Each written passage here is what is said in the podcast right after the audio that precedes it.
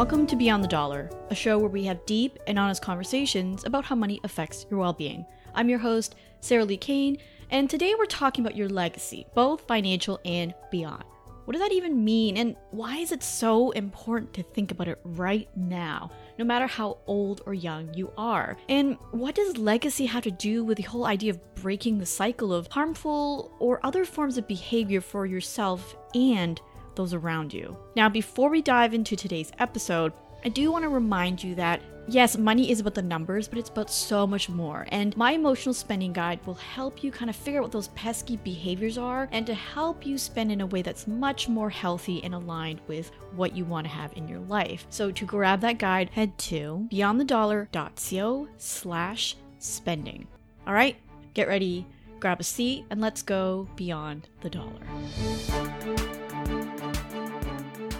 Hey everyone, welcome to another episode of Beyond the Dollar bonus episode. I'm really excited. This is the last one before season 7 drops. Woo woo woo. I'll talk a little bit about that and what it is at the end of this episode. So let's talk about the idea legacy. Now, it's a pretty broad term and I think most people in the financial space, or even if you're not really kind of hip to the money nerd scene, uh, most people think about legacy as financial legacy, right? So think about the idea of estate planning. So, estate planning is creating a will or a trust that provides direction for your heirs or for the person who's going to be kind of dishing out your assets or your money where you want it to go. And so, of course, estate planning is super, super important, especially if you have children or you want to just really ensure that your things, right? Like maybe you have a car, maybe you have a really cool Rolling Stones bobblehead collection like my husband does, and you want to ensure that it goes to somebody that you really want it to go to. And so the whole idea, if you want to think about it even more than just I'm giving money to my heirs, right? Like I said in the introduction with the idea of breaking the cycle, maybe you're really interested in building generational wealth. And this is a really great way to do it. Maybe you grew up in a lower income household and you want to help generations after you or your family to move beyond that. It can even be donating to causes you care about. So, yes, you can do estate planning to go towards causes you care about. And those people that are part of that organization can really help to further those causes that you care about. Maybe you're really into the environment and you want people to be more aware of animal rights, things like that, that can really, really help to further that cause. Now, that being said, legacy isn't always about money. It is so much more than that. Yes, money plays into it, and we'll get to that specifically a little bit later on in this episode. But legacy, in this sense that's beyond money, is really about making an impact on the world through other means. There's a really great book by Lindsay Green called The Well Lived Life. I'll put a link to that in the show notes. And this book is all about the idea of legacy. So, what she really argues in this book is that we actually underestimate the impact that we have as human beings, and that no matter what we do, whether we have millions of dollars or even $1 to our name, whether or not you have estate planning or no estate planning, all those things, you're leaving a legacy no matter what right? That's pretty crazy. So you're basically going to have people remember you, the work that you do be your legacy. So why not be a lot more mindful about it and create it in a way that's going to be helpful for those after you or even the people that are in your life right now?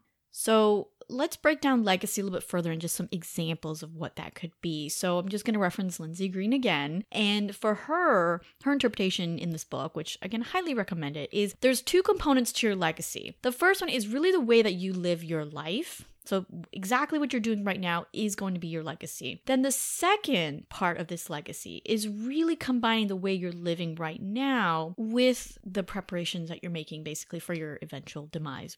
Some examples are the memories that you have created, maybe with your friends or with your child, so that when you do pass away, your legacy becomes those memories. So you can be really intentional in the way you live your life and find a way to have people remember those really great memories. Maybe you have photos you want to ensure that you keep so you can pass on. Maybe you have letters you want to write. You want to include those in your will. There's a technical term called ethical will. I will leave some in the show notes of what that is, but you can leave letters to your son, your child, whoever, and then they can really remember you that way. So that's really a great representation of the idea of how you're living your life right now and then preparing for your demise so that the memories that you have are physically recorded and, of course, remembered by those around you. There are other things, right? You could be really intentional about the knowledge you pass on. So maybe you have a really great dish that you love cooking and you want to be able to pass this dish on for generations to come. It can help people remember you, it can help people create their own memories as this recipe is passed down. That's a really great way to think about legacy. Another one that ties with money a little bit is mentorship. So maybe you have a really great skill in business business or in careers. Maybe you have been able to negotiate for a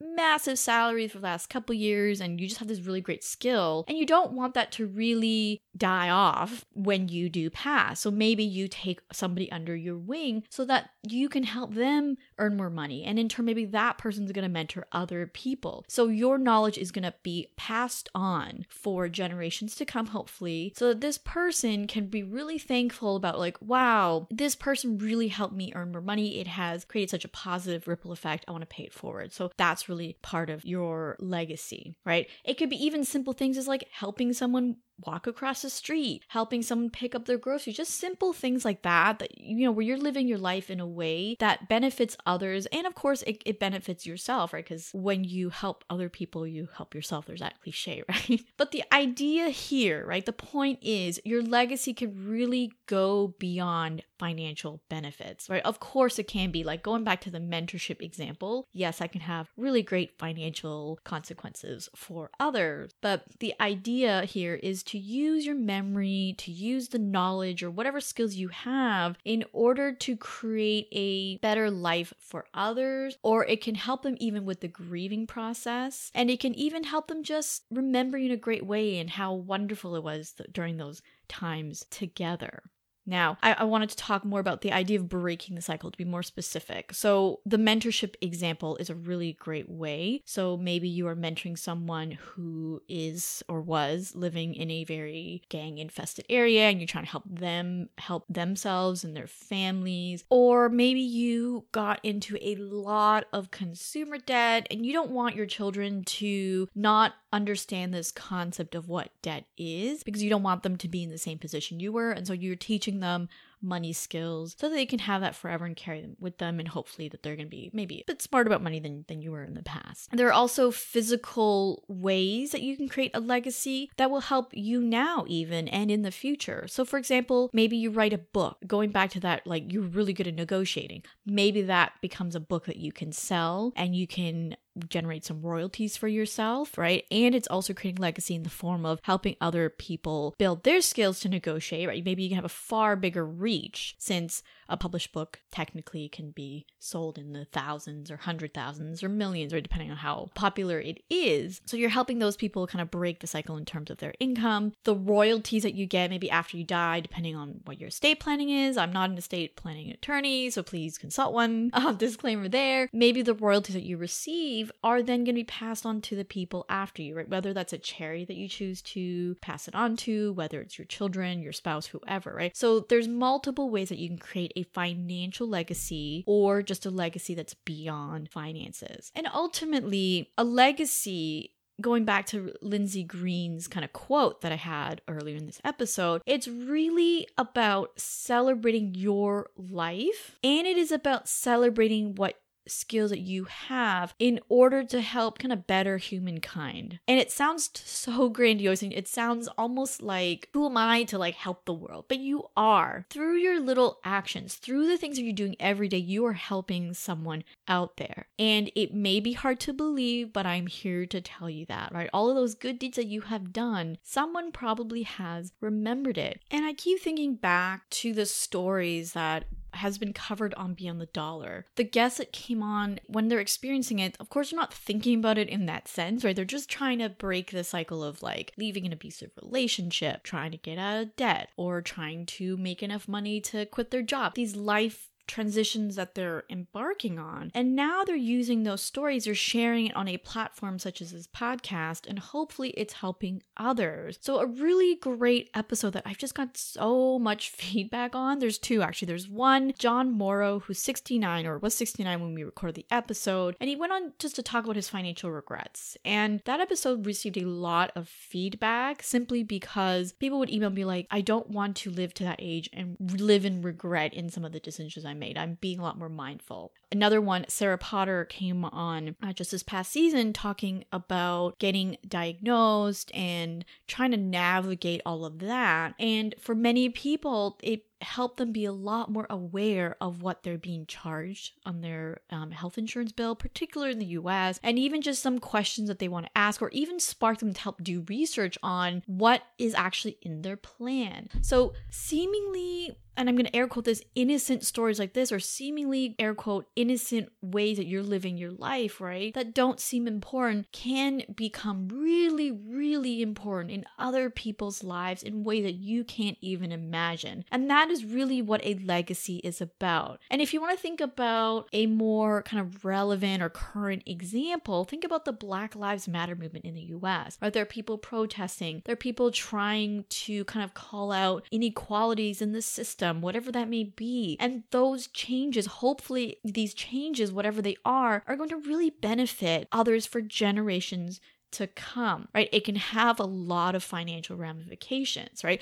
Let's talk about the wealth pay gap. If you're helping to close that or eliminate that altogether for generations to come, think about how much more your heirs or the people after you are going to earn. Like, how great does that feel that you are being part of something like that right now? Even sharing your story, don't discount your story or the way that you're living right now in helping others break the cycle of, you know, lower income or debt or whatever it is that they're trying to break out of in their life. Ultimately, and I know I've alluded to this earlier, but I'm gonna just bring it back around, is it's about accepting the responsibility that you are important to people, whether it's your family or your friends or even people you haven't met, strangers you pass by on the street. You are important. If you're not taking your life or your relationship seriously right now, it is doing a disservice to yourself and the people you have a connection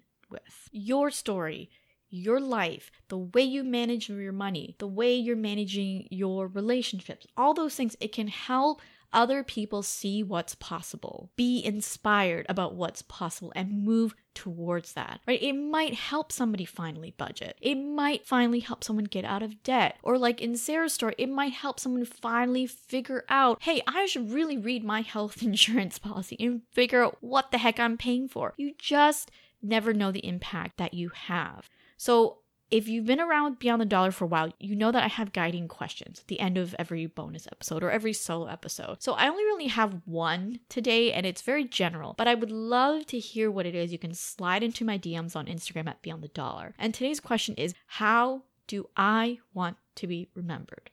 That's it.